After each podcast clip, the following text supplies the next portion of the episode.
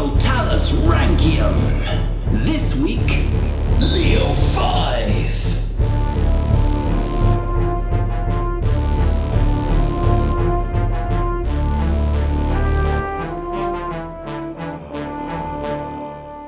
Hello and welcome to Roman Emperors who tell us Rankium, finally. I am Jamie. I am Rob, ranking all of the emperors from Augustus to Constantine 11, and we're back. Yay! Yeah, it's been five weeks since we've recorded one of these. Five long, Five weeks. long weeks. Yeah, due to uh, work pressures Mm-hmm. and um, doing a Roman Republic episode, Yeah. Senate um, only episode. Yeah, that's the longest gap we've ever done. Gosh, yeah. Yeah, but we're back. Feels like coming home. Oh, yeah. And it's Leo 5. Oh, it is. Haven't got a clue, have you? Nope. No, oh, why no, would he's one of the two people Oh, oh, that oh. wanted to what's take this? it over after Marcellus, was it? Uh, no, no, no, no, no, no. He's Republic. Yeah. Michael. there we go. Michael. Michael. Yeah, it was Leo and somebody else, wasn't it? Leo and. Don't tell me. Pros. Procopia? No, wife. Um, Leo's in charge of an army. Has to give up. He abdicates. He's monked. And his sons are castrated. Michael 2, that was it. Well done, you got there in the end. Yes, Leo, his friend Michael too, and who was the third? Look at panic on your face. I can tell you. I But can tell you. defiantly reaching for those notes again. Yeah, yeah. Well, the third one, uh, Leo Michael and uh, Thomas. Well done. Oh, yeah. Yes, there's a couple of things that are happening today that's very exciting. One, we have a new source. Oh, yay. Yes, we do. So we get some more details. We've had a drought of details for quite some time. We've had to make a lot of stuff up. we have There was no Emperor Michael. Whereas now we finally get some sources. So, Yeah. uh, yeah, a bit more detail today. And of course, we have the story, like you rightly point out, of Leo, his friend Michael, who becomes Michael too, and their friend Thomas. Isn't Thomas one that predicted he would die? And he was- Horribly. Yeah, horrible, horrible. like they went to an old woman with a crystal ball. Oh, We'll, we'll come back. We'll get- okay. Yeah, I'm- I'm yeah because just trying to obviously remember. that's in Leo's life, so we're going to Yeah. cover it again. Ooh, so brilliant. let's do it, shall we? Here we go. The life of Leo. We don't know much about his early life. I thought unfortunately. you said we had Yeah, I know sources. they kick in. They kick in when Okay. he's alive. Okay. Another, uh, another question mark at the beginning. yeah. He was born around 775 to a patrician family. We think might have been the son of a governor to one of the Themes. He was either of Armenian descent, and he is often known as Leo the Armenian, uh, or he is from Syrian descent, and he He was is Syrian. often known as uh, Leo the Armenian. Okay. Yeah, the, Right. the Syrian thing's less likely. Okay. Yeah. What we do know is that at a relatively early age, he made friends with another young man named Michael, who would become Michael too. I don't want to get him confused with the other Michael that's knocking around. This Michael had a bit of a stammer, apparently. S- Stammer. Yeah. Yeah. Or, or a lisp, depends on the translation. Mo Ah. Most people go for stammer Let's go with lisp. or, or just a Sean Connery lisp again. Hello. I'm Michael, the Emperor. Who knows? No Anyway. words with s's. he is known as Michael the Stammerer or Michael Two, anyway. And at some point, they both become friends with a man, young man named Thomas. Thomas had Slavic origins, so he's often known as Thomas the Slav. Hmm. And over the next couple of episodes, we're going to get to know the story of these three men. Nice. So predictions? Uh, I think Michael two, obviously, and Leo five become emperors. Yeah. I think Thomas is going to die within this episode, and we'll see him die in the next episode again as well. Okay. That's my prediction. Relationship between the three of them? I think it'll sour Okay. because power seems to do that. Yeah. when before we started this podcast, we were essentially as, as inseparable Yeah. as, as friends. You know, we did everything together. But then the power play started, and now you know, I'm I'm trying to take you down from the inside. Yeah, which is quite uncomfortable. Fair enough. Okay. Anyway, where these three met is unknown, but perhaps it was when they all joined the military under the General Badanis. I am. um, Yeah, now the three young men would have joined up to get experience that would aid their public careers, which has been pretty much the way since the start of the Empire. Yeah. Yeah, get some military experience under your belt and then uh, rise through the ranks politically. Live a comfortable life. Try not to get killed in a coup. Yeah, makes sense. Yeah, the typical life of the aristocracy of Constantinople. However, Not long after these three men joined up, the Empress Irene was deposed and Nikephorus took the throne. yeah. Badani is not happy about this, and also controlling a large army in the Anatolian region, decided to rebel. If that bean counter Nikephorus could be emperor, why not him? Hell yeah. This obviously posed a quandary for the three young men. I mean, there you are, you've just set up work experience. you've just joined, so uh, what do I do? Organise the horses? And oh, oh, you've rebelled. Brilliant. I've now committed treason. Bugger. Well, that's an experience. alright. Well, yeah, yeah. Yeah. So, so what would you do If the rebellion's going well, you join it. if it's not? You distance yourself and run away. Yeah, I, this is pretty much the the tact that these three young men decide to go for. Hang around for a while and see Yeah. what's what. So which way the wind's blowing? Yeah, Just walk into exactly. the tent. Oh, so how's the uh, the old rebellion going? He's weeping. He's weeping. Get the horses. Get the horses. So yeah, they they hang around. They decide to see what's what. And perhaps what's influenced their decision was when Vadanis declared that he was going off to seek the advice of a monk with powers to see the future. oh dear. I'd like to think at least one of them said, Here we go. Not again. Now, obviously, we don't know how much of this is true. Probably none. Yeah. Uh, I mean, it's not beyond the realms of possibility that he went off to seek the advice of a monk. If you're desperate though, you do silly things, don't you? And sometimes? people believed all sorts back then. People believe all sorts now. That's true. So, um, yeah, who knows? Maybe this is largely true. Maybe it's completely fabricated. We're going to say it happened Yeah. as reported because it's just a better story that way. That's a very good point. Yeah. Okay. Now, as we've covered slightly before, Badanis was determined to have a go for the throne. And according to our new source, that's right, our new source, John Skylitzes, Good name. good name, Badanis was, and I quote, trembling with fear that the outcome may not work out for him. Ah, if it doesn't work out, I'm sure he'll be fine. So he seeks out this monk, um, who was relatively nearby, and uh, he decides to take young Leo with him, along with Michael and Thomas. Come on, guys. Yeah. Leo, by the way, at this point is described, and here's another example of some details, as a good looking and fine figure of a man with sound political judgment. Nice. Yes, and by another source, that's right, more than one, yeah, as having a certain wit in conversation. That's what she said. That's how he responds to everything. Just ooh jokes Yeah. all the time. yeah. Those are dodgy 70s innuendo. Doesn't matter what people say, just I'd like to, your. Yeah. Should we go and visit the monk? I'd like to visit your monk. Do you want me to pick up my sword? I like to pick up yours. Yeah, it was Things like like that, that, yeah. Oh, non-stop. he was laugh dear. a minute. but it- still, apparently quite young and charismatic was Leo. Did it with a twinkle in his eye and a smirk. So they approached the dwelling of this monk. Now, if you remember, we theorized that this monk was actually a stylite, Yes. and uh, he had a, a is quite a rich one and had quite a large villa on top of a pole. Yeah. Balcony sort of thing. Yeah, I, I hate to say this, Skylitzes makes it clear that the monk is living in a cave. On top of a pole. on top of a pole, obviously. Brilliant, yeah. So, Badanis enters the cave after climbing up to it. Who would like to enter Oh, York? Shut up! Shut up! Leo. and he leaves the three young officers outside with the rest of the men, because obviously it's a large contingent with them. Time passes, the wind whistles. People pour sand out their, their sandals. That's what they're called sandals. Yeah, they, they discussed whether sandals were called that. Hmm. Uh, for a good 20 minutes, whilst Badanis was in the cave up a pole. Passes the time. So. Yeah. Do you think there's a villa in the cave up the pole? Oh, yeah. It's like Yeah, garden, water definitely. feature, you name it. He's doing very well out of this, this business. After a while, the general comes out, shimmies down, looking very grim. Oh. He ordered that his horse be brought forward. The three young men gathered their general's horse and helped the older man up. I mean, it was part of their job. So, how did it go, sir? But I just slits his own throat. ah. Not well. but then, he doesn't slit his own throat. You'll be Okay. pleased to know. Good. Because Leo, Michael, and Thomas spot the old monk at his window.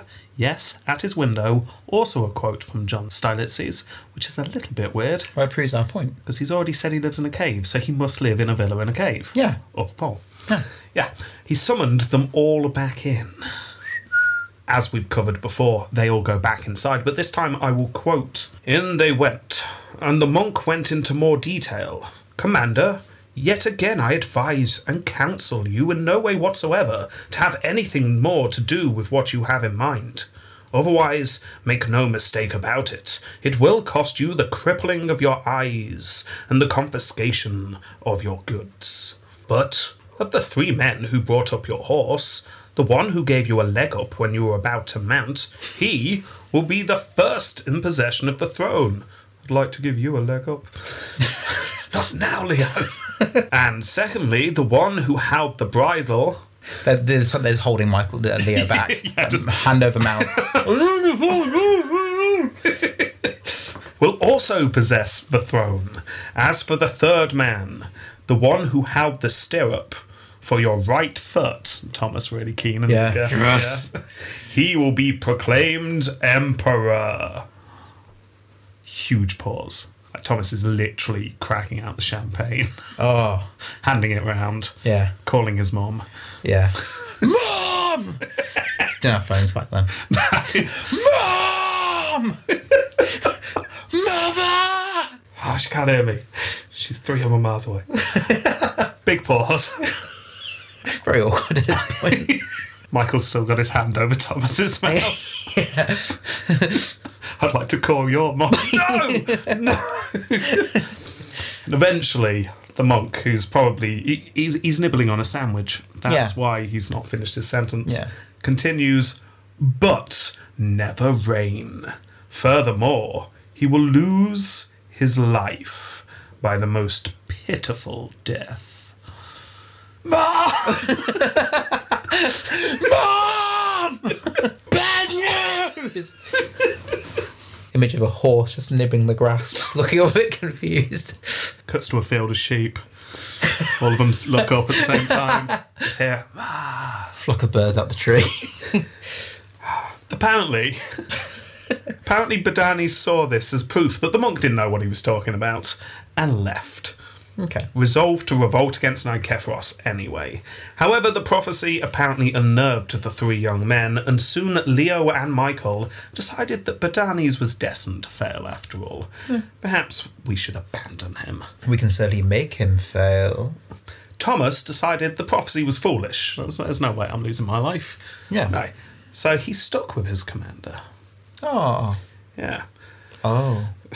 Now, of course, all this is highly unlikely to have happened. What we do know is that Leo and Michael were with Badanis when he began his uprising, and at some point they defect to Nikephros. Fair enough. Yeah, but that story's far more entertaining, so uh, we're going to stick with that. uh, as we've seen, Badani's rebellion was indeed put down, nice and quickly. Uh, he was monked and then had his eyes removed after he'd been taken to an island somewhere. Oh, an island. That's a bit thoughtless, isn't it? Too soon. Rubbing it in. Too soon. You're on an island now. Not funny. Aye, aye. Stop it. Leo and Michael, however, were apparently richly rewarded by Nikephros. Now, we'll cover Michael next time, obviously, but as for Leo, he was put in charge of the Federati regiments, which I'm butchering the pronunciation there, uh, but this was currently an elite force of client king troops stationed in Anatolia. So, king in another area, you're one of their troops. They were men given to the empire by client kings. Oh, okay. Like their best troops, as Yeah. a, Ah. a way to say, yes, we are your client king. Oh, that's nice. Uh, so they were just a crack team. Okay. All wore black. Yeah, all of them really buff. Yeah. They all knew how to do explosives and all sorts. Basically, the Navy SEALs. Oh, yeah. All of them uh, then retire and find themselves in action films. yeah. Yeah. so anyway, he's in charge of them. Uh, things then become a little bit murky in Leo's story for a while. Theophanes Continuatus, who is another one of our sources, we don't know who this person is, but he continues Theophanes, so he's called Theophanes Continuatus. That's fantastic. He goes into some detail, but modern historians think Theophanes Continuatus was uh, looking at the wrong Leo at this point. Right. so this might not be him. Leo 2. That's the main indication. Potentially, he spent some time fighting raids from the Caliphate and did quite well. However, one day after receiving orders from Nikephoros to distribute the soldiers' pay in a certain way, Leo, who was apparently living the life of luxury, didn't bother to do so. Okay. We don't really have details, but he did, he messed up the pay Yeah. basically. We don't do that with the army. oh yeah, you really don't. The soldiers became restless because of this, and because of that, they were unprepared, and the Caliphate got the better of them. They suffered a defeat. Leo was then punished by Nikephoros, but not severely enough, according to Continuatus. Okay. But like I say, that might not be him. What we do know happens in this time is that he marries a woman named Theodosia. Shortly afterwards, Theodosia's father was found to be plotting against Nikephoros. Oh no. Yeah, and Leo was banished, his name being associated with the plot against the Emperor. That's a shame. Yeah, in fact, now two plots against the Emperor he's now kind of been involved in. Yeah. Remember the days when someone would rebel and they, like, okay, you, you're an emperor and you're leading an army, you're fighting against rebellion, you put that rebellion down. But before you put that rebellion down, some of the other people that are rebelling rebel against the rebellers and come onto your side. And in the old days, the emperor would kill those rebellers that turncoated because, you know, I can't trust you anymore. Yeah, yeah, that did used to happen a fair bit. Happier times, E- More simple times. more simple times. I think Leo's proving he's not very trustworthy. Well, we'll, we'll see how that continues, shall we? okay. A couple of decades go by, we don't really know what's going on with him, apart from the fact that he's banished. Okay. Then Nikephoros goes off and gets killed by Crum, remember? Crumb. Yes. And then his son Storacius dies shortly afterwards. Yeah. And then the new emperor, Nikephoros' son in law, Michael I, becomes emperor. and he recalls Leo from exile. Leo. The two men probably knew each other, uh, but this is speculation, but they must have done. Yeah. Uh, perhaps Michael I's feud with Storacius had an impact on who he was recalling from exile. Yeah. So, um, who knows? Something happens. Leo's back in the fold. Not just back in the fold, he is made governor of the Anatolic theme, one of the biggest and most powerful themes, uh, where apparently he renews his friendship with Michael II. That's good. Yeah, they meet up again. Leo becomes godfather to Michael II's son, Theophilos. Might want to make a note of him. Theophalos. Theophilos, if I'm pronouncing that correctly. Okay. Theo, and then P H I L O S. That's exactly what I was going to That's pretty good, isn't it? Yeah, that's good. Quite Greek. Uh, yes. so they're having a good time, partying, celebrating, ruling Anatolia. It's all good. That's modern day Turkey. Yes, it's a, a theme within modern day Turkey, sort of in the centre of it. Again, Leo was back involved fighting back raids from the Caliphate. Again, he seems to be doing a good job here, but we have few details. Being in the east, he wasn't really involved to begin with, with the fighting against Crom in the west. Crum. But soon enough, the Emperor sent word. Leo was to take all his forces and move west. It's time to take out Crom. Now, last time we saw this battle, but it was a while ago for you, so I'll forgive you if you're uh, hazy on the details here. I'm getting mixed up with something else. I'm thinking of the time where somebody goes up a big hill. Oh, that was Nikephorus, wasn't it? Yeah, you're thinking of um, Crom ambushing Nikephoros Yeah. and killing him. Yeah. No, this is the next battle with Crom. Retreat. There are a lot of the army retreat Ah, for yes. no good there you reason. go. So let's see what's going on, shall we? Cowards. Traitors to the army is what they are. That's what's going on, Rob. Well, well, we'll see. Michael I was reluctantly facing Crom in a pitched battle. The Romans seemed to be winning, but then the right flank, which was led by Leo, collapses suddenly under no pressure whatsoever. Michael I was forced to retreat from an infused Bulgar force, and then Leo claimed he had no idea what happened. Uh, it just they just collapsed. Michael then rushed back to the capital and decided that being emperor was just no fun anymore and abdicated. Okay. So that, that's what we covered last time. But what happened here? So let's go into a couple of options. Option number one This is called Loyal Leo. What Michael 1 saw last episode was essentially what happened. Yeah. Battles are very messy, and even when you're doing well, battles can turn. Leo was put on the right flank, and he was doing a good job, but then a couple of men on the right Yeah. lost their nerve. They turned, they ran. Perhaps they were screaming really loud and had their hands above their. Yeah. Yeah. A couple of people see them fleeing and go, oh, Panic spreads. it's a bit scary. maybe, maybe we should get out of here. And these these pebbles led to an avalanche, and soon enough men were fleeing in droves. Leo doing his best on his horse, Yeah. shouting, "Damn you men! Turn and fight!" It's only a troll. Yeah, things like that. He was Yeah. doing his best, but he was but one man, and he couldn't stem course, the yeah. tide. So he retreats to Adrianople and meets the emperor there. Finds out that indeed the battle was lost. And he goes and tells the emperor that he would do his very best to pull the troops back together. However, he saw that Michael One had lost his nerve. He's Hmm. there, he's shaking, weeping slightly, Oh. covered in sweat. Yeah. Yeah, the Emperor just kept talking about fleeing, running away, and once Michael I had indeed fled for the capital, Leo rallied the forces that had fled the battlefield. By this time, news reached them the Emperor was abdicating and saying that Leo should lead the Empire. Leo, reluctant, of course, Who, me? but agreed to do so for the good of Rome. Like to lead your empire. well, yeah, so that's exactly what I asking you to do. Oh. Excellent. so there you go, that's option number one. Okay. So genuine collapse just happened to be emperor. Yeah, I'm sure that's why. Option number two, coup mastermind Leo. And this is the one the sources go for, by the way. Yeah. Most of which are very hostile to Leo. So, Michael I was reluctant to face Crom in open battle. After all, Crom had proven himself to be more than a match for the Roman Empire. Right. He's already killed two Roman emperors. Yeah. Leo, seeing this, sought to use the emperor's reluctance to his own benefit. Saw the weakness. Oh, yes, so he sort of wanders around the camp a bit, occasionally stopping and chatting to some of the men. Oh, you're so brave. Knowing that tomorrow you're going to be so dead.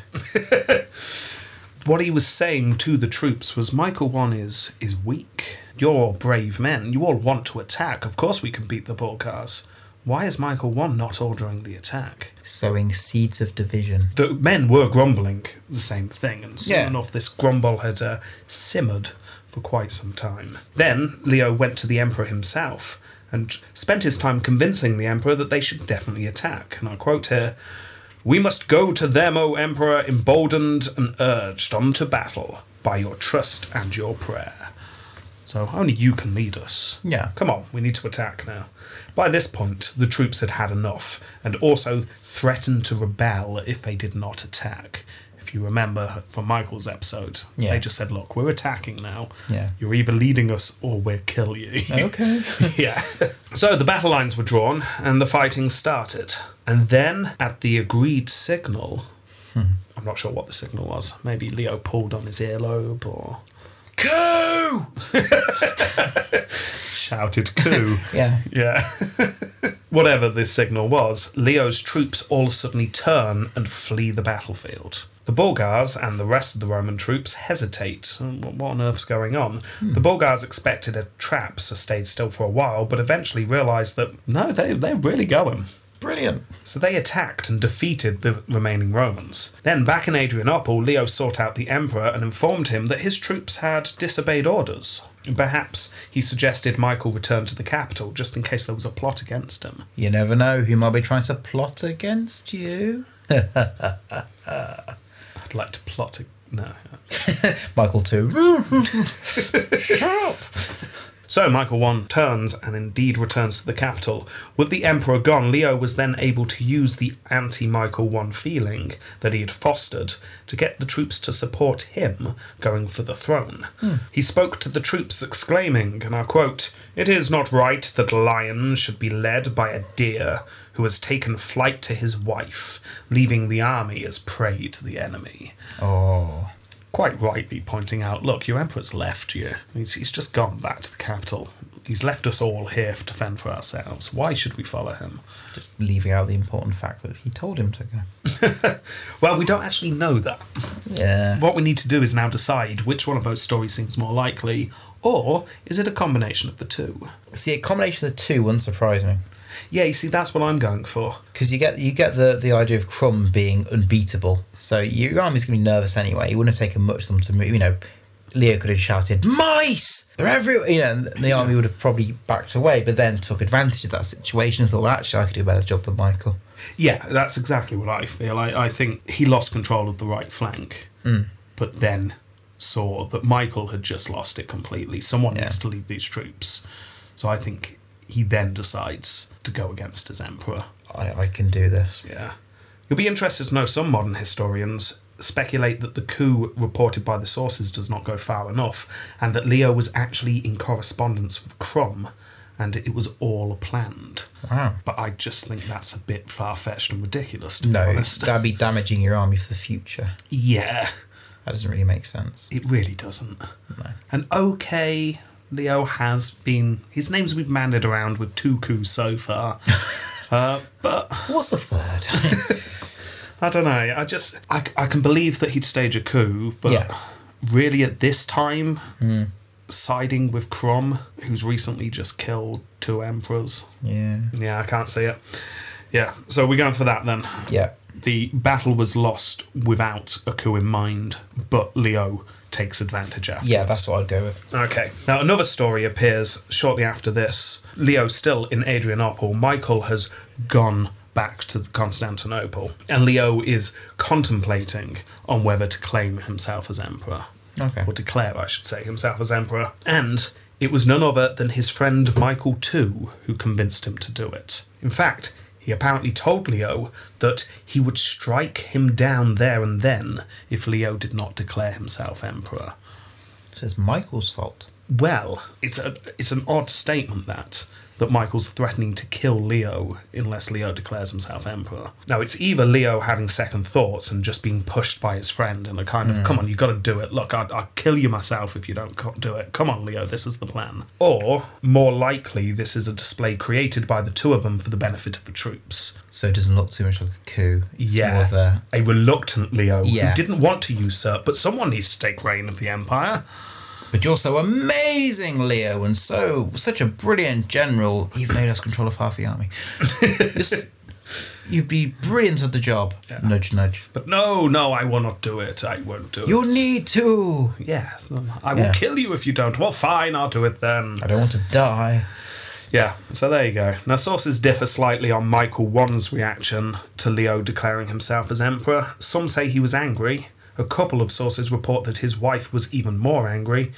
Uh, but as we've seen, regardless of how he felt, Michael I abdicates and left the city open for Leo. Yeah. So, Leo and Michael II, best buddies, arrive in Constantinople and were met by the Senate and other leaders of the city. Leo was draped in a purple cloak and proclaimed emperor and immediately headed for the palace. Now, everything was, as you can imagine, still a little bit hectic. I mean, what's going on? Where's the emperor? Who's this new guy? So, people are running around a bit. Yeah. Ah! yeah. Calm down, Jeff. You, you've got Leo striding into the palace Yeah. with this massive purple cloak on as a symbol, but he's now emperor. Michael II's just behind him, a couple of steps behind him. He's looking around, like everything's going on. It's a Hmm. Yeah. busy day. He's not looking at the floor Oh. because what happens then is he accidentally steps on the hem of Leo's new cloak. Michael does. Michael does. Michael too. Michael too steps on Leo's cloak.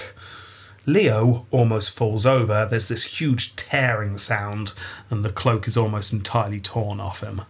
Oh. See, these they would have taken that very symbolically, wouldn't they? They really do, yes. Rather than, oh, I'm so sorry. Oh, it's okay, Michael. I've, I, it was an honest mistake. These things happen. I understand that. These things happen. Yeah, happened to me the other week. Yeah. Barely a Tuesday goes by when I don't usurp the Emperor, put a cloak on to symbolise this fact, and someone accidentally steps on it. Yeah. It's fine. It's fine. Relax. Yeah, our sources tell us that Leo took this as a bad Mm. omen. But who knows? Well, he's been told that Michael's the next emperor, so There's also that. Oh, yes. Anyway, Leo's first job was Michael 1, not Michael 2, the ex emperor. Where was he? And what was he up to? After hearing that Michael 1 had monked himself, Leo decides actually ripping someone away from God would be a bad look for the start of my emperorship. Yeah, don't rip all of him away, just his eyes. Well, no, no, he says fine. You, you go for it, you be a monk. That's absolutely fine. However, oh, yeah. I am going to chop the balls off all your sons. Excuse me. J- just to be sure. Just three sons sign out. What? Be- I- Huh? huh? That's not what. C- can I keep one? Yeah. Yeah. Uh, but yeah, just to make sure. Now, okay, that's a bit mean, but You can see why. to Leo's credit here, he doesn't massacre them all. No. And the family largely go on to live in peace. No future generation, but No, o- one of the boys bleeds to death. Ah. yeah. Uh, but apart from that, see, why don't they do the, the whole unit crushing thing? no, they're grown at this point. and These are not small boys. But they wouldn't bleed to death. All they do is sheep, like a rubber band. Oh, You're right, Rob. no. anyway, he sorted out the ex emperor and his sons. Now, by this point, a bigger problem had caught up with them. Can you think what it might be? Crumb. Crom. yes, because Crom hasn't disappeared. Crom's hot on their heels. This is where the, the, the famous phrase, you know, when something bad's happening, you go, ah, Oh, crumbs. Crom's. Yeah. This is it. Yeah, because Leo's just sorted out the ex emperor and he's feeling pretty good about himself. And Roger bursts into the room. I just burst into the room. That's Roger. Professionally strides into the room. Slight cough. Let us are. Oh, crumbs. yeah. Fresh after defeating the Romans yet again, Crum had decided it was time to take the capital.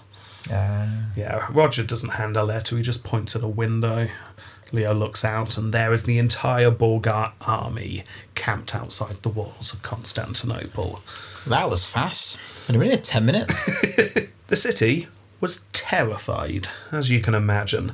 Now, yes, the city's been sieged before, but now sat right outside their gates was a man who had killed two of their emperors and defeated a third in battle, who had just abdicated because of it. Jeff just saying, oh, it hates to be the next emperor. Nudging Leah at the time away. Imagine that, eh? Yeah, it's it's not great. I'm sure the previous sieges must have been terrifying, Hmm. uh, but you get the feeling this one may be. Have a certain finality to it. Yeah, there's a certain air that's probably not been felt since Attila the Hun was descending on the Yeah. city. An air of inevitability. Yeah. How can we defeat Crom? We can't stop him. However, Crom's reputation ma- might have been sky high, but there's something very reassuringly solid about those walls. yeah. They were good walls. They were great walls. Oh, yes. And all the trenches and stuff beforehand. Oh and yeah, mini yeah, walls. yeah. It's, Hmm. It's been a long time since we did that episode where we uh, we took a journey to try and invade. and I those died walls. like six times. Yeah, but um, they're still just as good, if No. not better. Yeah. Yeah, and They um, have spikes.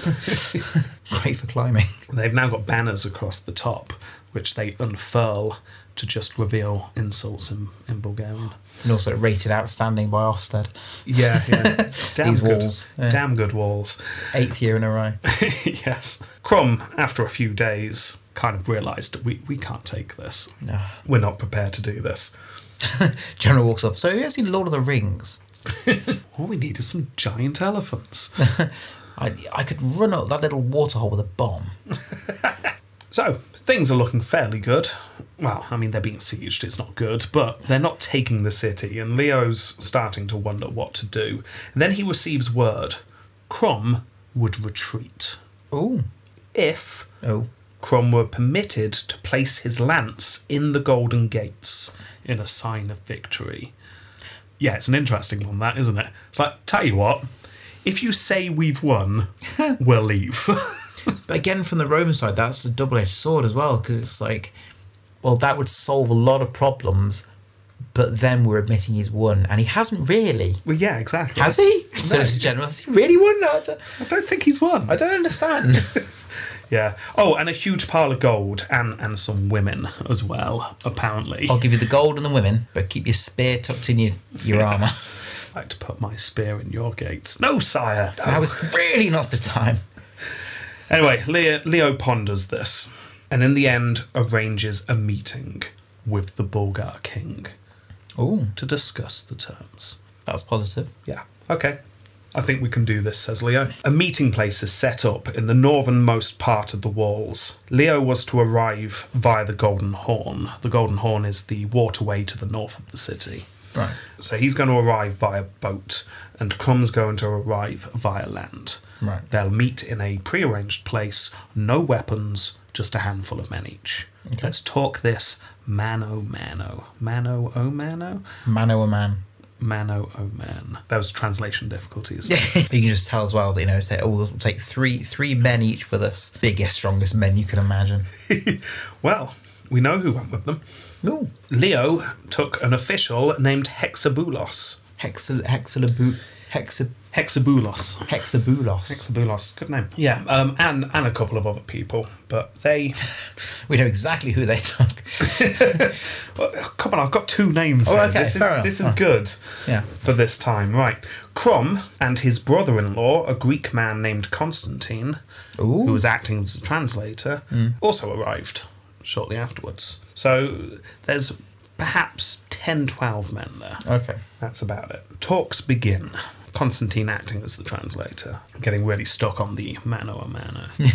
yeah. Halfway through the talks, however, Hexabulos suddenly covered his face with his hands. Yeah, just like that. Right. Bit weird, thought Crom. Actually, that's a lot weird, thought Crom. Actually, that could well be a signal. I'm out of here. Ah. yeah. yeah. Uh, Crom jumps up onto a horse and legs it. Or at least the horse legs it. Yeah. Yeah. Yeah. There, there was a, a an escape horse primed ready for him just in case. Fair enough. So he, he was up on that horse in seconds. Sure enough, it was a signal because armed men came rushing out of their hiding places. Three of the men with Crom were captured or killed, but Crom was able to just about get away despite being hit by an arrow. wow. Yeah. Leo, furious, retreated back to the city. His plan had failed. Need a way more subtle t- signal though. Can't. He needed that, that one that Leo used on the battlefield. Yeah. Go! Yeah. Kill Crumb! now! Quick! well, he's not expecting it. Or maybe Hexabulos had already done the subtle signal like six or seven times. Just scratched his nose slightly, and the hands in his face was just despair that no one had seen the Bit signal. of gentle coughing after all. Attack him. now, now, n- now. Oh. He just puts his head Yeah. in his hands. yeah. Yeah. Leo was upset that his plan hadn't worked, but as you can imagine, Crum was even more furious and he began to systematically burn down everything that was outside the city walls. As you can imagine, the city has grown Yeah. and there's now quite a bit outside the Little walls. hamlets and things. Yeah, exactly. Uh, an imperial palace, in fact, lay outside the walls at this time. It wasn't just small little huts. There was um, some impressive architecture, Hmm. uh, important chur- churches, real important parts of the city now outside the walls. Well, that's ridiculous. Poor planning. That's what Oh, Yeah. that is. Uh, But, yeah. but you can see why, because the city, if you've got big big walls that you've invested a lot in, you can't just expand them. Yeah, Unless you've got wall pullers. The goats are holding up the hydrosphere, so. exactly. You don't want to take the goats No. away to move the walls. Oh. because that dome will just instantly just yeah anyway after lots of burning and uh, pillaging crom then lifted the siege but went on a tour of revenge around the area burning all he found to the ground enslaving or killing everyone he found he then went to Adrianople, that was currently being sieged by Crom's brother. Uh, they were putting up a good fight, but then Crom turned up with his army, and uh, the city was taken. At least 10,000 were killed or carried across the Danube, possibly 50,000, depending on the source. Gosh. Yeah, large scale massacres, not good. He's not a happy bunny, is he? He's not happy at all. Leo, by this time, however, has got himself organised. He went back and he planned and he schemed. He promoted his friend Michael to lead the troops, and also Thomas, he's back on the scene. He, he got a, a generalship as well. Oh. Yeah, so three of them back together, kicking bottom. Leo gets his army together and sets off, telling all that he will take down the Bulgar army. Soon enough, he meets a Bulgar army, but not the main one with Crom. This is a sizable force, but it's not Crom's main army. Damn it. The Roman and the Bulgar forces camped near each other uh, for a number of days, but the battle was not forthcoming. It was a couple of kind of, oh, shall we, shan't we moments Yeah. but no battle. Then, one morning, dawn broke. Picture the Roman camp. You know how the emperor's tent would be like in the middle? Mm. Big fancy tent. Yeah. It's not there. Oh. That's pretty much what all the soldiers said. Where's he gone? Yeah. Confusion set in to begin with. What on earth is going on? And then despair. Their emperor had fled. Really? Yeah. That's a bit weird. Morale in the Roman camp just plummets. Because that's he's emperor because he said that's bad when Michael One did it. I- Yeah. what? Word soon leaks to the Bulgar camp. These camps are near each other, and obviously, word spreads. Yeah. People talk, even if they are on opposing sides. The emperor's gone. But he's gone. Yeah, that's Jeff for you. no, Jeff, no! I'll go and tell the Bulgar. No. Oh, let him go. Don't. Yeah. Soon the Bulgars were full of confidence, and they were soon preparing for an attack the very next day. Night falls, and suddenly an alarm rang out. Leo and a sizable force of men suddenly attack the Bulgar camp, who, in their overconfidence, were not prepared as they usually would be. They weren't expecting an attack, they were expecting to go and slaughter people in the morning. Now, the camp was a military one, but also a civilian one, and no one was spared. All the men were killed, all the women captured, and if we can believe one source, Leo ordered that all children found in the camp would have their heads dashed against the rocks. Probably wasn't as nice as it sounds. It doesn't sound nice. Dash just means like a slight graze. No, no, this is uh, death. Yeah. Yeah. Um, now, it should be noted this story of the night raid on the camp is disputed in other sources, and there are claims that this was just a standard battle. But I like the story that apparently Leo only told one person in the camp that he was going to take a detachment of people, leave for 24 hours to cause confusion, and then attack the Bulgars when they were unawares. Good strategy. Yeah. Um, whether that really happened or not, who knows? But. Maybe he only told Jeff. Yeah, yes. Jeff was a plan. He knew all along. That's why he shouted. And, Or Leo said, make sure everyone knows I've not really abandoned you guys. Because that would ruin mon- morale. Jeff wakes up. I'm sure there was something Leo said to me last night. He's gone! Who knows? what we do know is that Leo scored a great victory here. According to Theophanes Continuata, I will quote here Bulgars who pass the hill still shake their heads and point their fingers, in no way able to forget the woes of that time. nice. Shaking their fists at that hill they do. Grr. Crum was outraged and decided that it was time to bring an end to the Roman Empire once and for all. Bigger people have tried the new crumb, and they've all failed, apart from the caliphate, pretty much. And It, it's debatable, but it was a strong state. yes, yeah, yeah, Let's stick with yeah. that. Yeah.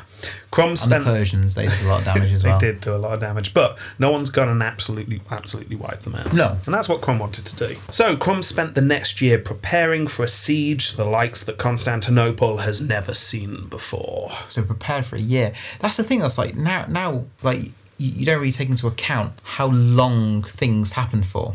Yeah. and the distance between things like i guess the pace of the episode you know it's, you, you think things happen like the next week Yeah. yeah but like a year just to prepare Oh yeah, this and- was a long preparation period. Crom wasn't messing about with this one. Siege machines of all types were being built. The best technology that the times could afford were being used. If you remember, there was um, that guy from Arabia or was it Syria? I can't remember, but someone from the east uh, that was now working for Crom, who was an expert at siege engines. Crom still had him. Apparently, five thousand iron wagons were built tanks tanks, yeah, built to drag these siege machines to take on the might of the Constantinople walls. i just got an image of uh, the siege of minas tirith now Yeah, I mean, it really is full on like that. Meanwhile, cut to the uh, the city. Leo's ordering that the walls be repaired in all areas that we look weak, reinforce as much as possible. These are going to be tested this time. He suspected that Crum would attack most in the area that Leo had attempted to ambush him, so time and effort was really focused there. W- We need to really show up the city. He also sent a letter out to the Emperor of the West. Charlemagne. No, because he's just died. Oh, okay. Yeah, uh, but he's got a son. Charlemagne. No, Louis. Louis. Yes. Uh, Louis the Pious, apparently. He asked Louis for aid.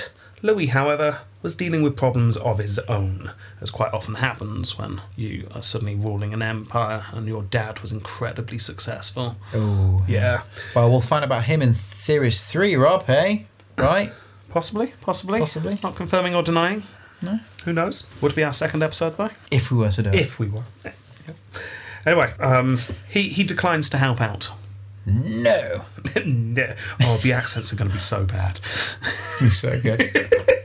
I will not help you.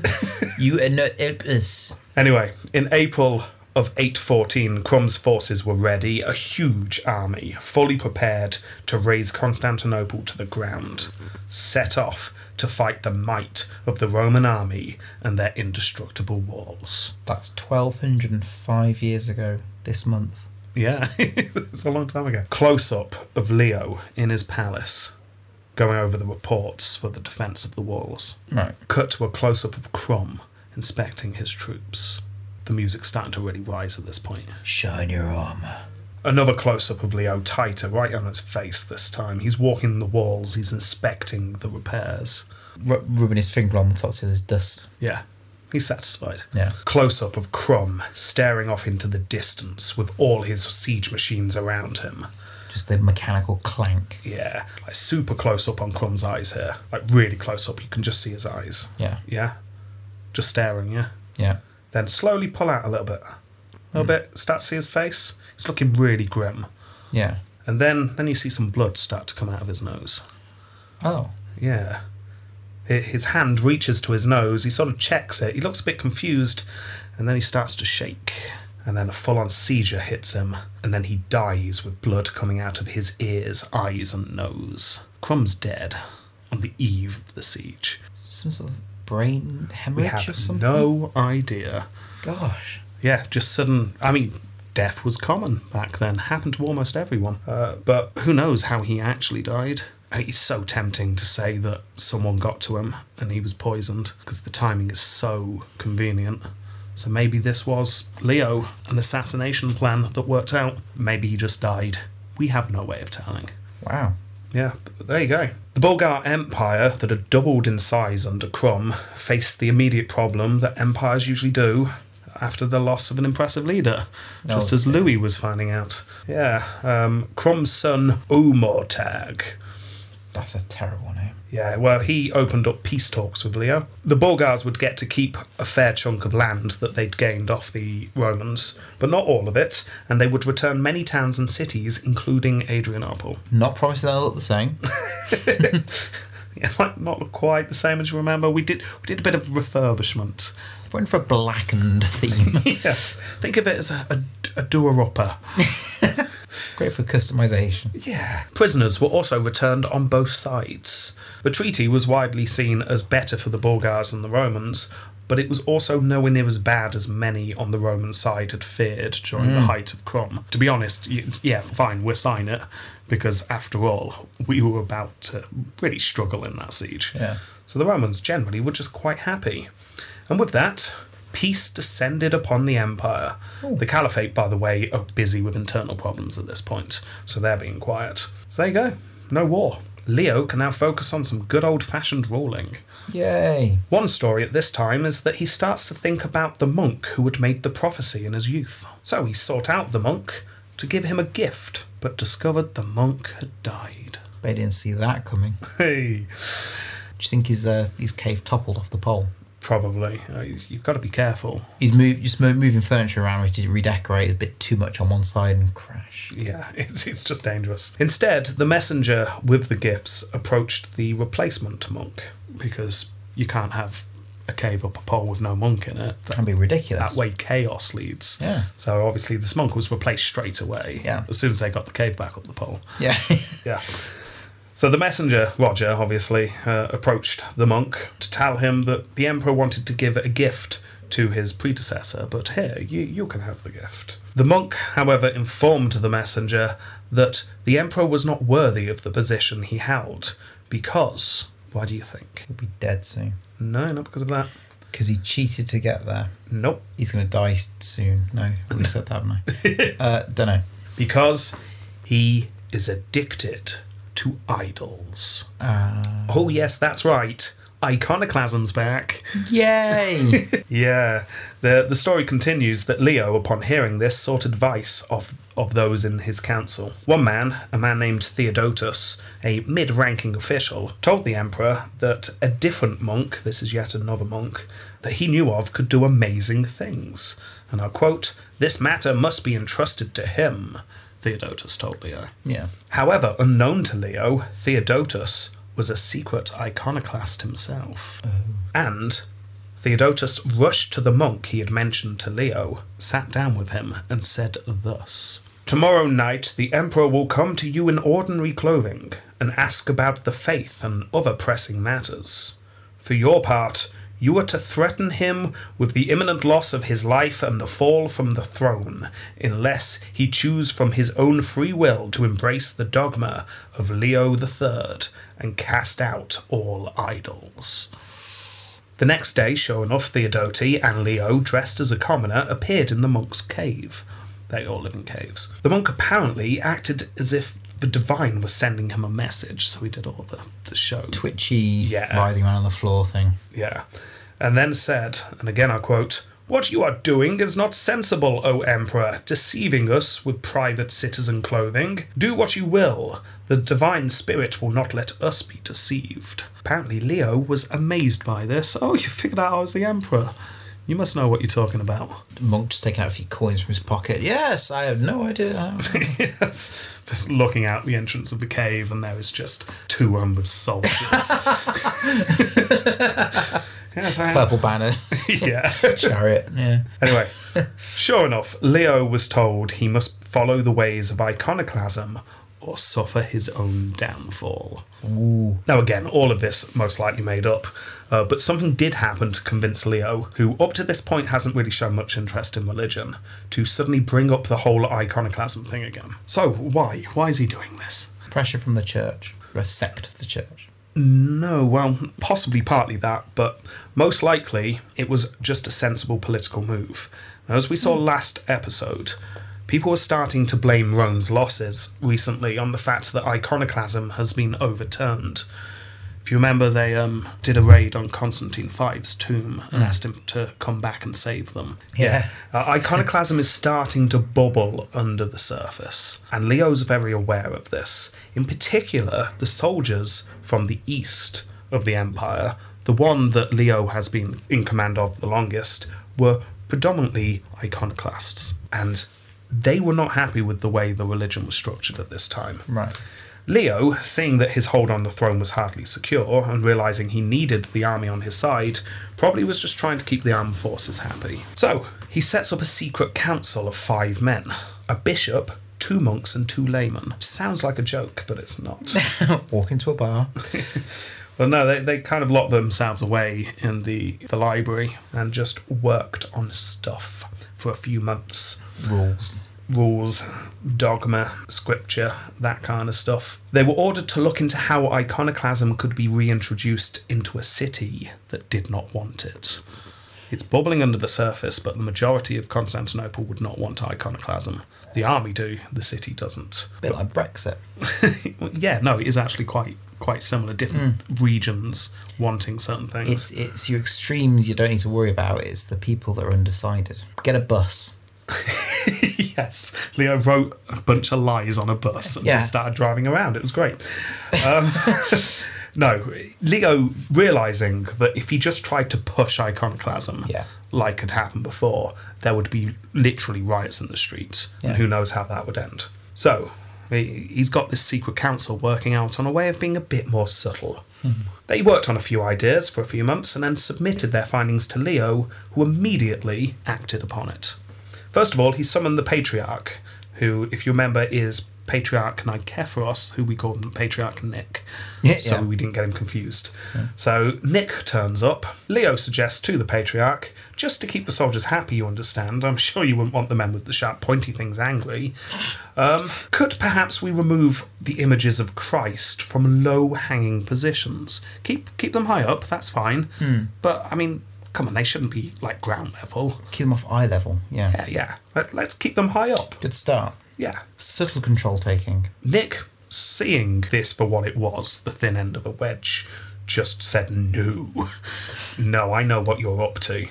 An argument broke out, and Leo asked the patriarch, But why do you venerate images when there is no scriptorial injunction to do so? Nick responded that the church did a lot of things that there was no scripture for, which I can't help but feel is a bad argument. Yeah. we do all sorts. Do what we want, pretty much. Yeah. Anyway, the meeting broke up with no one feeling particularly happy. Leo was determined. Now, the biggest icon in the city was the representation of Christ just outside the palace, which we've come across before. and uh, Nick's doormat. Picture of Jesus on the floor. Just like there was that as well, yeah.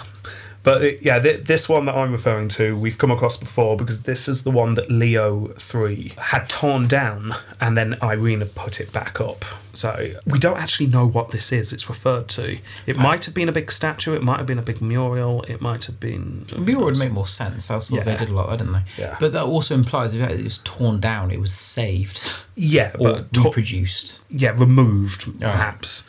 Roughly removed. Leo was determined to take it down again. It would be a huge sign to his supporters in the army that he was doing something about iconoclasm.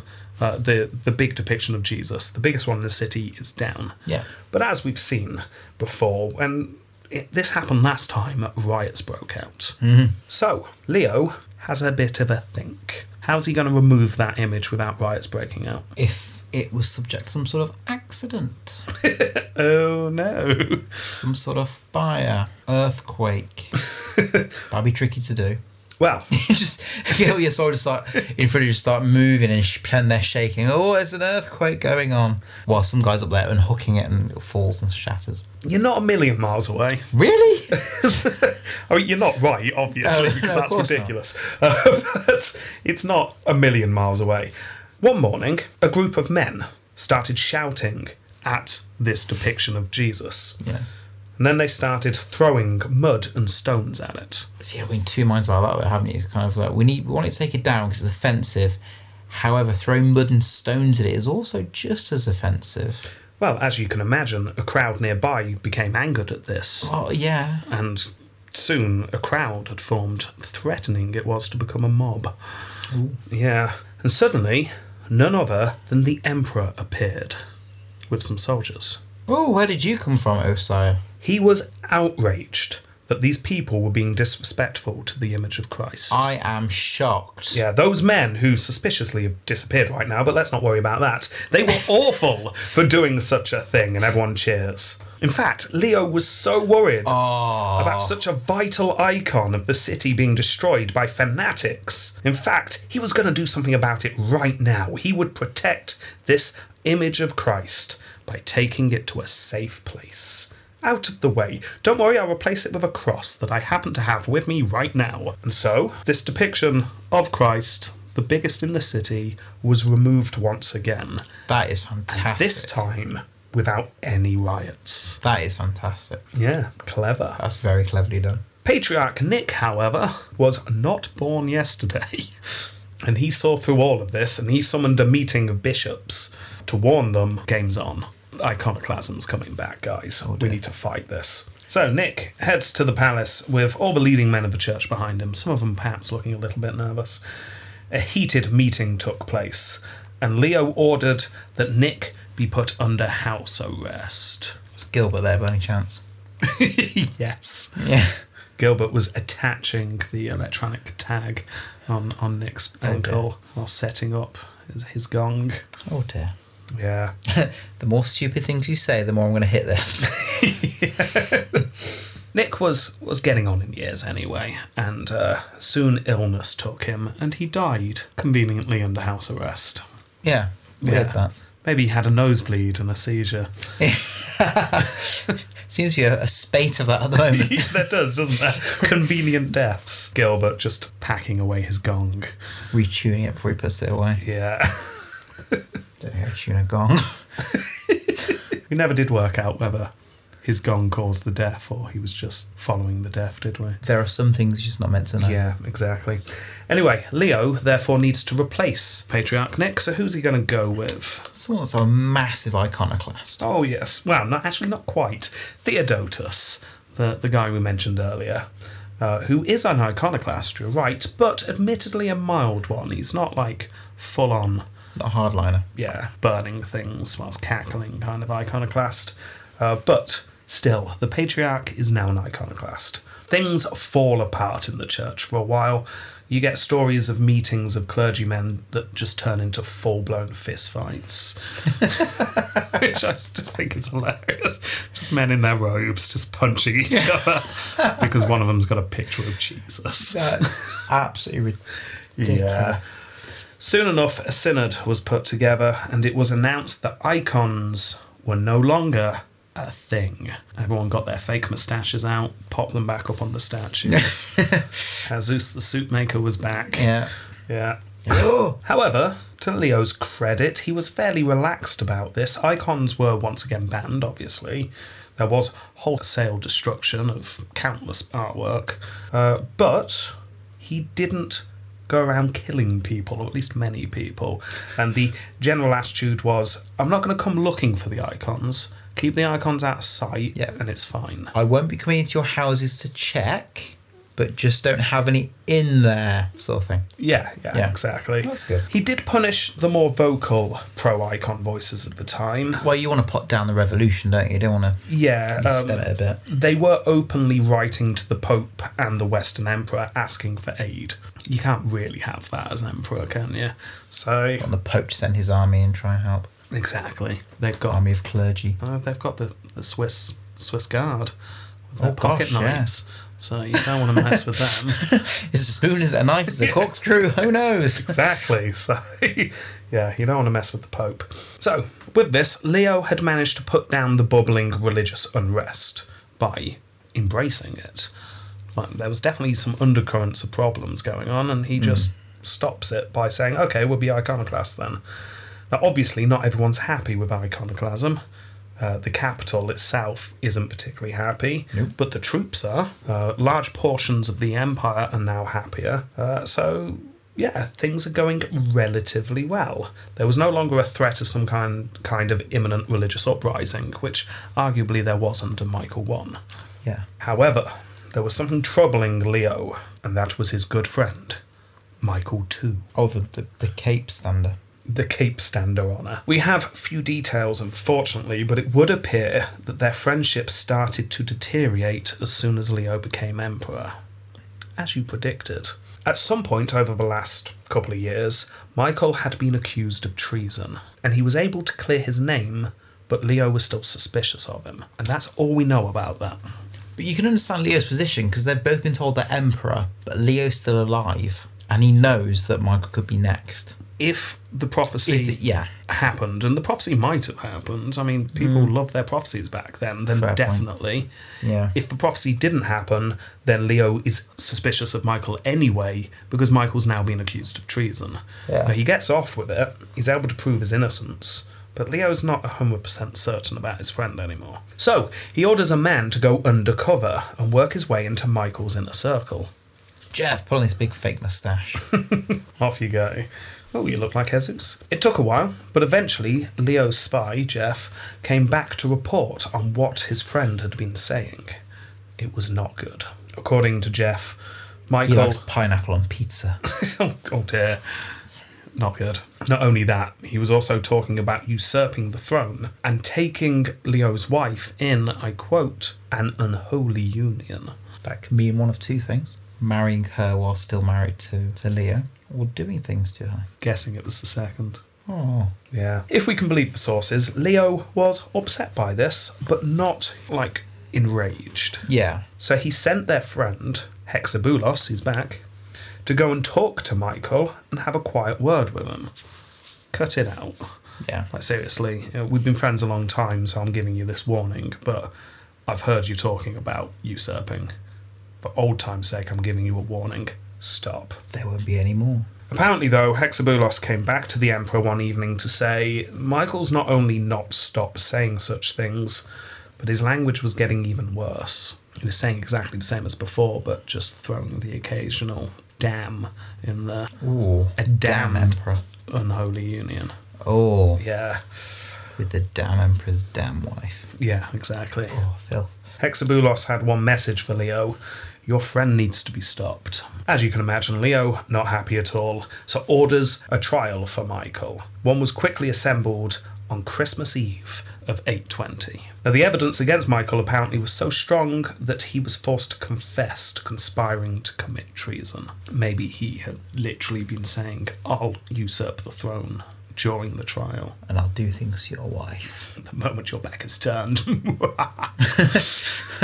yeah, it was, it was a cut and dry case. Yeah, that's quite Yeah, easy. it was. So, Leo, infuriated by this time, ordered that his friend be executed by fire. Ooh. Oh, yeah. Not burnt at a stake, but to be cast into the furnace that warmed the bathhouses. Because when you burn to the state, you pass out from carbon monoxide. It hurts for a bit, then you pass out, then that's it, essentially. You don't feel any more until you're dead. In a furnace, though, you get a shock, I'm guessing. It wouldn't be Pass pleasant. out. No, it wouldn't be pleasant at all. I'm just No. trying, to, trying to work out Just- which I prefer. Is it worse? I don't know. More intense pain initially. It would be bad. That's all I know. A heated metal plate, Yeah. get the person's arms full and just plop on top of them. Ooh, nasty. Mm. Yeah. I could be emperor. You could be emperor. So, Michael is taken from the room. They're all heading for the bathhouses. When all of a sudden, Leo's wife, Theodosia, comes storming out of her rooms. Oh no. Yeah, uh, she's heard what's happened. According to Stylitzes here, she came flying out of her bedchamber in a rage at her husband, and then told her that it would be an offence against God to execute a man in such a way on Christmas Eve. That's a bit odd. This you get the impression maybe maybe Michael, being a friend of the family, was also friends with Theodosia, and she just didn't want to see her friend killed in this way. Maybe the charges were completely trumped up, and Theodosia had had enough of the squabbling between the Yeah. two men. Who knows? Or Or unholy union. yeah. Who knows? What we do know is that Leo was won over, just about. He announced that Michael would not be executed at that time, and instead ordered that leg irons be brought forth. red hot ones. No, just normal ones. Or Once Michael was locked up, Leo kept the keys for himself and put them in his pocket, so he didn't give them back to the keykeeper. Remember that fact for next week. okay. Then he gave the prisoner to the keeper of the keys. Who is not No, who's not doing his job at the moment because Leo's got them. terrible? But if you remember, I think I've got this right. We already have a keeper of the keys. His name Yeah. is Simon, wasn't it? Yeah, Simon. Yeah, Simon. He lives in a big key box. Yeah, he's he's hooked up on the wall. Yeah. Yeah, well, they've let him down because um, the keeper of the keys at this time apparently is the person who kept the keys for the rooms that people were locked in. Well, he keeps all the keys. He keeps all the keys, exactly, apart from the one with the leg irons. Because Leo's got them. Anyway, Leo, seeing his ex friend chained up, then storms off, giving his wife a, a final warning that if bad comes of this, then it was all her fault. But on Christmas. Then Leo went to his rooms and just stewed for a bit. If we can believe the sources, he thought of the prophecy that said Michael would rule after him. But not only that, of another omen that had recently come to light. Apparently, someone had found in the library a book containing colour pictures of past Roman emperors. It also had fragments of the Sibylline books in it. Oh, those books about Yeah. yeah. Now they've been destroyed long ago uh, by Stilicho, if I remember correctly, uh, but the, it's fragments of it have Yeah. survived. In this book was a drawing of a lion, and on the lion's spine was an X that went down to its belly. There was also a picture of a man running with a spear about to pierce the lion in the centre of the X. Now, apparently, some Jobsworth had decided that this could only mean the Emperor Leo was going to be killed on Christmas Day. Literally, no idea why it means that, but apparently it did. Leo Lion Leo Lion, I got that bit. arrow to the guy called Michael Mikey. X means 10. December. Deck means 10. Spear. Crumb wanted to do a spear in the door, didn't he? Yeah. I don't know. No idea, but apparently this meant that Leo was going to die over Christmas, and he, uh, Leo was a bit bit worried. He just put his tree up as well. I know, it's really sad. On top of this, Leo is said to have had a dream that the ex patriarch Tarausius, if you remember him, he ordered Michael to deal Leo a death blow, and then Leo woke up, feeling a bit unnerved. Yeah. So, Leo is unable to sleep. He's having nightmares. He's um, having tales of predictions of his death running through his head. He- He's, he's generally going full on Macbeth here. He's pacing the palace, going slightly yeah. insane. In the end, in his torment, he decides to go and talk to his old friend. Now, why he headed to the prison within the palace, we don't fully know. Was he going there to talk to him? Maybe he was going there to kill him again or order the execution. Maybe he was going to just see if the, the man had any defense for what he'd done. We don't fully know. What we do know is that he arrives in the prison area of the palace. Now, I've been saying prison, but don't think dungeons here. This is just uh, a secure area of the palace with lockable rooms. Bit like um, rich Tudor prisons, like you know, they're basically apartments. Yeah, exactly. It's just places where you can keep people who need to be kept secure, secure. Yeah. Yeah. So Leo looked around the area for a bit and then he found what he was looking for the room with Michael in. However, he was very shocked to see that Michael was fast asleep in a comfortable bed, whereas the keeper of the keys was asleep on the floor. So that's odd, he thought. Why is the keeper of the keys giving Michael the bed? They're treating him really nicely, even though he's committed treason. So he's not happy about that. He sneaks into the room, not wanting to wake anyone up. Do the really exaggerated creep, Yeah. loads of creaking floorboards. yes. He walks right up to where Michael is sleeping. Knocks over the bedside table, things claps to the floor. Picks it up, looks around. Yeah. No, it's fine. Everyone's still asleep. Standing above his friend, he looks down, angry that he had had a terrible night. No. Thoughts of his impending death running through his head, his treasonous friend turning ag- against him, and here's Michael having a lovely snooze. Jealousy. He's not Insomnia happy. does that though. Angered, he starts muttering about making sure that Michael was executed as soon as possible, along with the keeper of the keys, who's asleep on the floor. Simon. I know, Simon. And with that, and apparently with a bit of a shake of the fist, he left the room. But we're not going to leave the room. Let him leave the room and just stay in the room for a bit. Because after, a, I don't know, about 30 seconds, a young boy crawls out from under the bed. And he has heard everything It's a bit weird. bit weird. He's a chamberlain of Michael. He wakes his master up and tells him the emperor's just come in and said he's going to execute you as soon as possible. It's weird that he muttered it in such a dramatic, thematic way. It's like- yeah, it is. it was like things were watching him. It was like, it was like cameras there and stuff. It's really odd.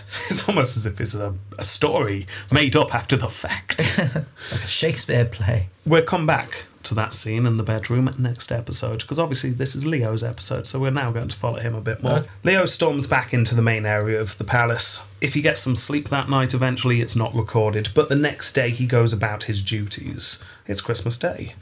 One of his duties is to sing hymns with the clerks of the palace.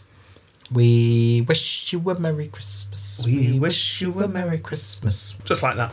Uh, it's getting on. We're getting into the evening by this point, so it's dark and it's very cold. Sherry's out. Yeah, there, it was um, in fact so cold in the palace chapel that night that most were wearing heavy cloaks and velvet pointy hats. So everyone's wearing a Christmas hat. yeah. That's clearly what this is. yeah.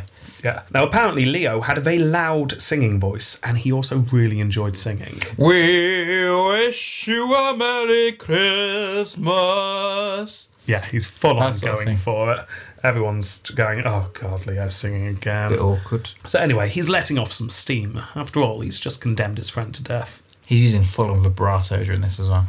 Oh yeah, yeah. It's um, it's been a tense time. He's having a bit of a sing. Yeah. Suddenly, about halfway through this rousing hymn, And uh, a happy new year. and as that note is held, you see several people in the congregation pull out swords and knives. Leo's still facing forward, just loving holding that note. Vibrato's keep keeps going. on. Yeah. The chandelier was starting to shake. Behind him, all the people who have drawn their swords and now walking steadily forwards through the crowd. The crowd start to realise what's going on and run.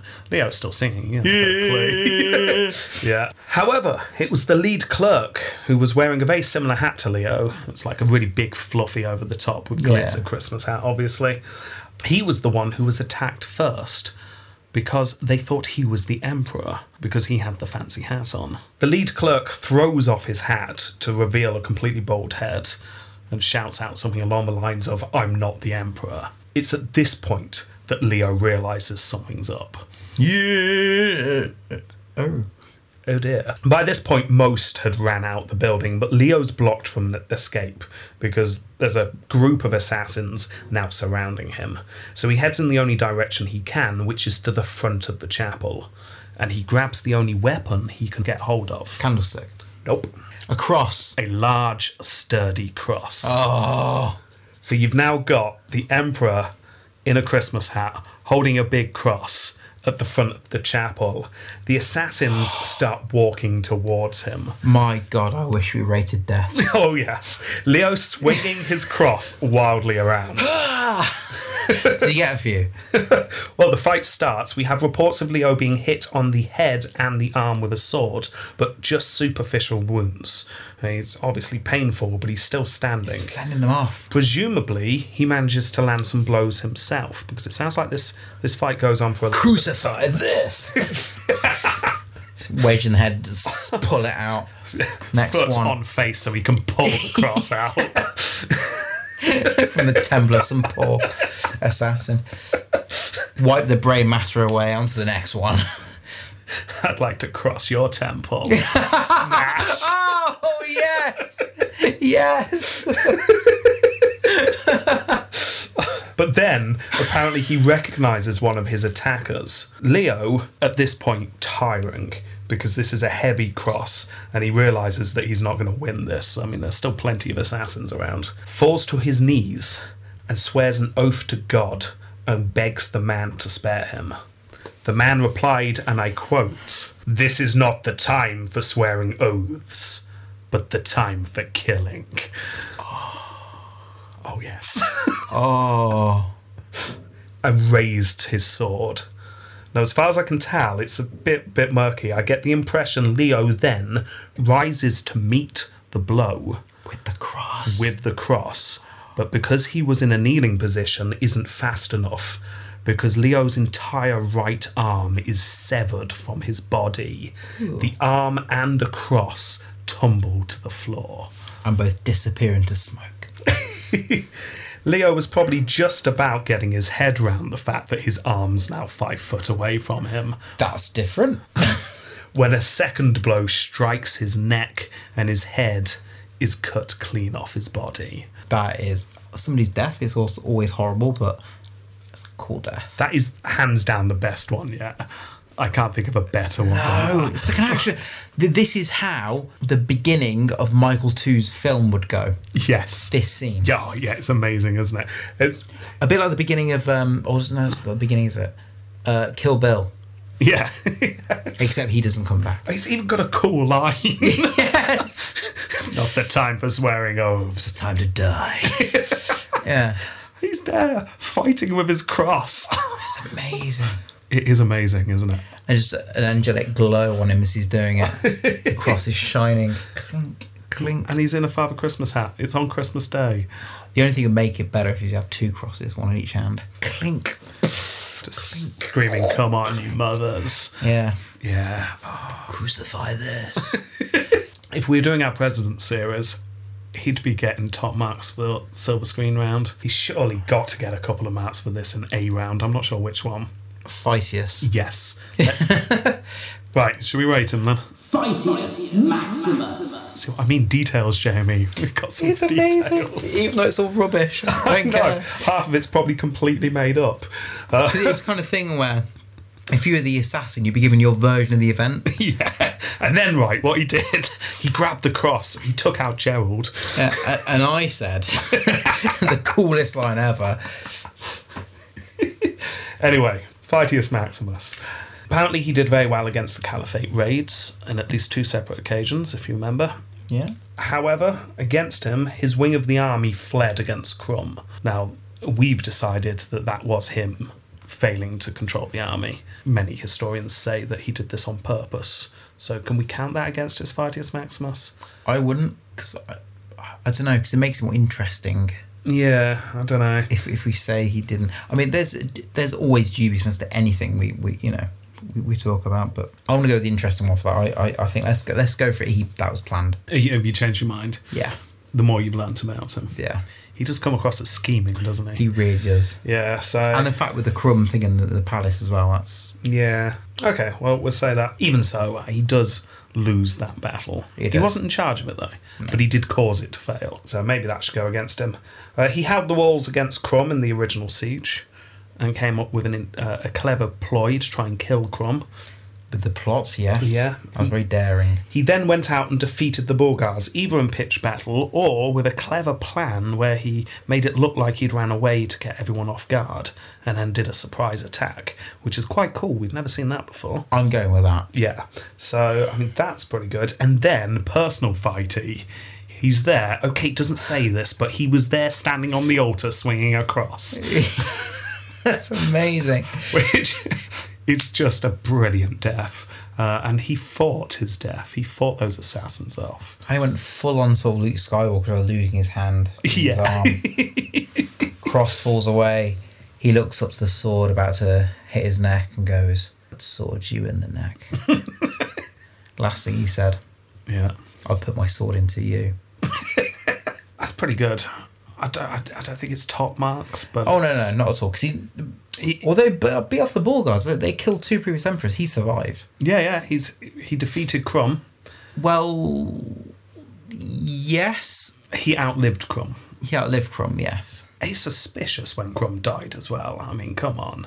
yeah. Just I mean, before. it- we can only it's pure speculation, which most of our episodes always are. But um, yeah, no, I, I know what you mean. I, I want to give him a healthy seven. to eight. I, I think seven is a, a good place to put it. It's not top tier, but it is definitely impressive. I'll give him an eight. You're giving him an eight. Okay, then. 15 for Phytius Maximus. Approvium Crazium. Um, he angered many when dealing with the Bulgars once Crum had died, because he performed Bulgar customs to seal the deal. I'm actually just playing a diplomat though. I will quote He did not use our oaths by God, but like some barbarous soul, he used dogs, and he cut off the bits whereof the lawless nations delight in taking their fill, and did not feel disgust at putting these in his mouth as confirmation. Now, that's not hugely clear what's going on there, but No. it sounds to me to seal the deal. he cut off the balls of a dog and popped them in his mouth. And I bet that's not a Bulgar tradition. Or Oh, the ball guy's looking really confused. Well, no, I think they said that. It's like, right, yeah, you beat us, right, yeah. So we got this tradition we want to do. yeah, we do this. Here's a dog. we do this after uh, ev- every deal we do. Yeah, yeah. Yeah, There you yeah. go. Go on. Go Here's on. a knife. Yeah, no, in the mouth. There we go. Right in the mouth, yeah. It's Traditional. Yeah. So... Smile when you're doing it. Very important that you do that. Drew, his friend's mind just laughing at him. So there's that. Yeah. All fell for that, didn't he? Uh, the sources utterly hate him. Uh, Stylitzes says he was the most evil man who ever lived, which seems a bit much. Um, They often say that about usurpers, don't they? Like, it's the iconoclasm. Ah. Yeah, he brought iconoclasm back. The Again, that's political, though. And he did it, to be fair, he did it in quite a, a mild way. Oh yeah, I mean we'll discuss that in Successus Ultimus, but that is the reason why the sources hate him. Uh, the stories about him dashing the brains of children out on rocks is uh, Oh, yeah. not good, is it? No, but I guess if you want to make a. I'm not defending it. Wouldn't do it yourself. No, not again. Um, but if you're tr- trying to make a point in that time, that's the way you do it. Like, I just dominated you. Yeah, Look what I can do. he doesn't go on any crazy purges. No. He seems to go out of his way to try and make things go smoothly instead of just using a blunt instrument to force things through. And in such chaotic times, Yeah. that has got to be appreciated. Yeah, um, so I don't think he's insane. I think I've got to give him at least a couple of points for the story of him killing children on rocks, but I'm just not convinced that happened, so that's why I'm not going much higher than And that. putting the balls of a dog in his mouth. Um, I'll leave him two. I'm, I'll give him no. I'll give him a point for the story of the children because I don't think it's true, but there's a story, and I'll give him a point each for the dog balls. Three. So I'll give him three. Yeah, that's a total of five. Successus Ultimus. Okay, Successus Ultimus. As I said, he was an iconoclast and he brought iconoclasm back, so therefore he's hated, hated by the sources. But, saying that, even they have to admit he did a fairly good job. Theophanes Continuatus says, and I quote, He was a man who took care of the affairs of the state. He bestowed honours on everyone by merit and not according to wealth, being himself insusceptible to money. So he was a fair ruler, and considering the sources also said he was the most evil man who ever lived, you get the feeling that that was a grudging acceptance from the sources there. That actually mm, he was he was an all right ruler. Uh, he brought peace to the empire. The empire's been at war for a while. Peace for something like 20 years or something ridiculous. Yeah, I mean it's it's it's nice and peaceful for a while, so they can focus on things. If you were an iconoclast, you'd have been very happy. If you weren't, you wouldn't have been too happy. But It could have been worse. It definitely could have been worse. It was worse last time. a soft iconoclasm rather than a hard iconoclasm. Yeah, exactly. Um, and it's- it's hard to define this one as success as Ultimus, but I've just put he he comes across as very clever. Yes. Now maybe it's because we've actually got some details for the first time in ages, but he seems to have a bit more personality than we've had in a while. You get the impression that he was a, a clever schemer who always had a plan. Yeah. And uh, those plans sometimes worked. Didn't always work, but but there's always these little stories of there are all these always these successful stories of little things he did that improved the situation every now and again and it's not all in one section yeah. They- they are sort of spread out which makes each one more believable if you know what i mean like with the the fake the the, the fake army thing with the Borgars and the Yeah. yeah. thing, little things like that although it may not be believable but actually when you tie it with other things it's plausible Yeah. The the Empire seems better than it was than when he started. for And that's a sure. plus. That is a plus. He did concede some land to the Bulgars. but again he But it probably was- had to Yeah, it was looking quite grim Yeah. for a while, so probably better than most people expected. I've got to go above five. I, no i have to because the empire's doing better than it Yeah. was I'm not sure how much more above five. I'm I'm gonna gonna go for six. I don't think I could go more than that. I'm gonna go for. Yeah, no, some great stories, but not all of it is really linked to successes, is it? Yeah, six. Twelve.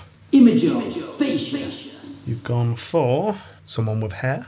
Generic, youngish looking face. I guess, well, there you go. Oh, he's got a beard. beard, long hair, nice crown, um, fairly standard coin. it has Generic got a size. long pointy finger, which is ET a bit weird. E finger. Um, It is an ET finger. And I love the way he's holding the cross. yeah. That was his, his murder weapon he used. Oh yes, yeah. It's a bit small on that. Um, there's also a, a, a painting of him Oh, from the same source painting. that we've had recently, but you'll see why I'm not. I've also put a coin in because it's deteriorated so much that he hasn't really got a face anymore. It's just a crown with some splodges underneath it, with a blue halo. But you can make out that he did have long hair and a beard. That's really fascinating. You can see sort of the, you can see where the dark elements were. Yeah, There's maybe a bit of colour from the colour leaves from his skin. That's really actually quite fascinating. yeah, But yeah, terrible. yeah. He's, he's got a sword. He's sat in a chair, and oh, he's got a pointy finger on this one as well. It's like he's maybe been holding something. Yeah, he obviously liked pointing his finger. Is that of the time? Now again, this is um, uh, a couple of hundred years after. Ah, rubbish. Yeah, so it's not quite Not interested. contemporary, but it was painted in the time that the Roman Empire was around, so we're counting it. Um, so, uh, that's- it's slightly better than average, but not amazing. Pretty much sums him up, really, doesn't it? Six. Um, yeah, I'm going to six as well. No, actually, I'm not. Yeah, yeah.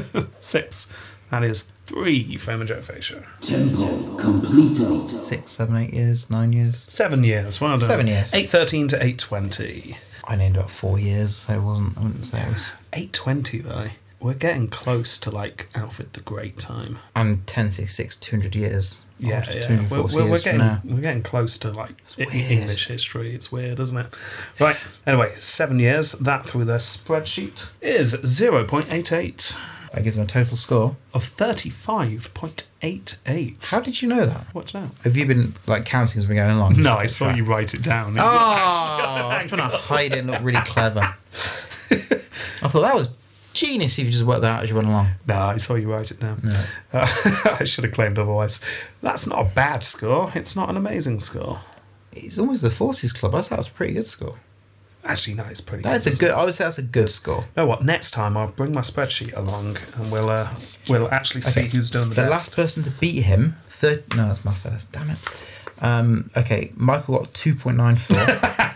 Yeah, you can you can pass Sirakis got Starakis and like Kepros. 0.03. Yeah, okay, you make a good point. It's it's definitely the best in a while. oh, the, Irene got 28. Oh, Constantine 5 got 27.5. Thirty-seven point five. 37.5. Yeah, so okay, no, that is that's good going, isn't it? Best since Constantine five, and that's what people broke into his temple for. To ask him to someone like him to come back. Yeah, and he did. Right, next round. Has he got it? Do they have a certain Gene Caesar? I think yes. Yeah. Yeah, Now, I don't know whether it's just because we've hit a new source and whether we're going to have lots of nice, interesting I detail. think that now. is the main reason. But it is so nice to have some interesting detail. Yeah. And how can you not give it to someone who fought to the death using a cross? That alone. His- Um, imagine the finals in the rounds. He'll be knocking them out. Yeah, his um his death is, I think, my favourite death of any emperor in both seasons so Yeah, far. yeah. So just for that alone, but also his tricking the Bulgars. Um, he's got a good prophecy story. His rivalry with Michael. It's just it's just pretty good, isn't it? So yeah, no, I'm go- I'm with you here. Well done, Leo Five. You have Gene Caesar head into. It's not really the, the Colosseum, is it? What do they do their fights in back? They, they didn't. They don't. The Hippodrome. They do their races. Into the Hippodrome then. You are into the Hippodrome. For the race, like a Formula One style race at the end. Oh, Ben Hur. It'll all be Ben Hur at the end. Chariot racing, yes. There we go. So we've decided quite a few episodes into season two that they are going to the Hippodrome and you are going along with them, Leo. Well done. Well done. Next time, Michael too. Michael, who currently is in prison in chains. That's quite a climb. yeah. So we'll see what happens with him. Great. Thank you very much for listening. and don't forget you can download us on Podbean, iTunes, and Stitcher. You can follow us on Facebook, Twitter, Yeah. and we'll respond to you and talk to you. Please and please leave a review. It's really good when you do that because it it enables other people to experience us. Whether that's a good thing or not is is, is up to you. I'd like to experience your podcast. so, with that, all we need to say is Mom. He's dead!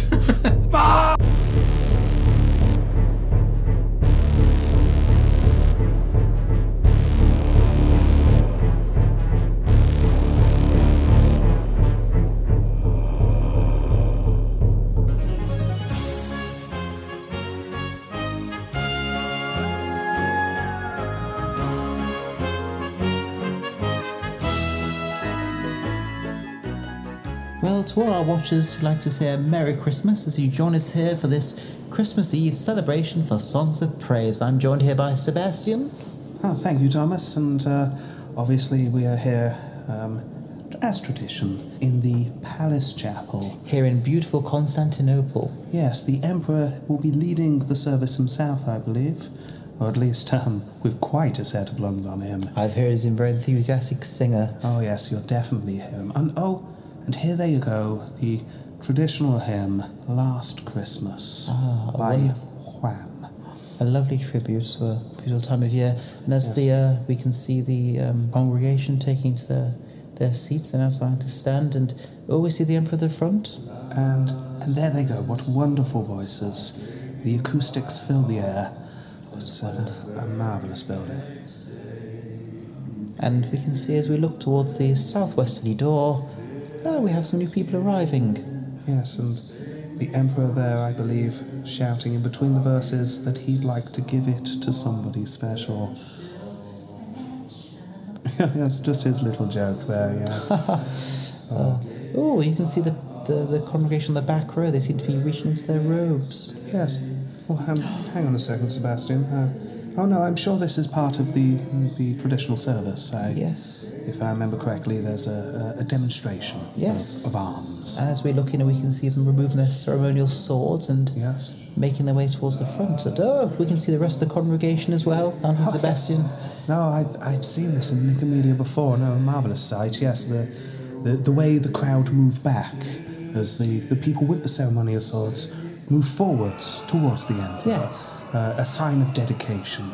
And and the, the, the crowd moving away are very dedicated. They appear to be screaming. Joyous cries, joyous. Joyous cries as they leave the cathedral. Yes, uh, the song is obviously over now. Abrupt end. Um, Yes. And yes. They are ceremoniously holding their swords in the air, and now, ooh, one or two pointing towards the Emperor himself. Yes, uh, forming a, a c- a circular pattern, uh, which uh, works quite well near the pulpit. Yes, the Emperor is still oblivious to what's going on. Yes. Oh no, he's noticed. Look, he's Oh, turned yes, round. yes. Ah yes, the traditional cry of joy. Ah, yes. And he steps back one step, two step, and he's there. He's by the large cross. You can feel the Spirit of God moving within him as he, as he clasps the cross within his two hands, lifts it into the air, and brandishes it wildly. Yes, I'm not sure I've seen this before. I'll be honest. This is this is obviously a new tradition. It is a new tradition, Yes, yes. it's uh, one that will survive through the ages. I'm sure. I'm enjoying it. That's for sure. It's like a dance, the way they're hitting the, the swords onto the crosses in, and, and the emperor is hitting it back, as in, go back, evil, go back!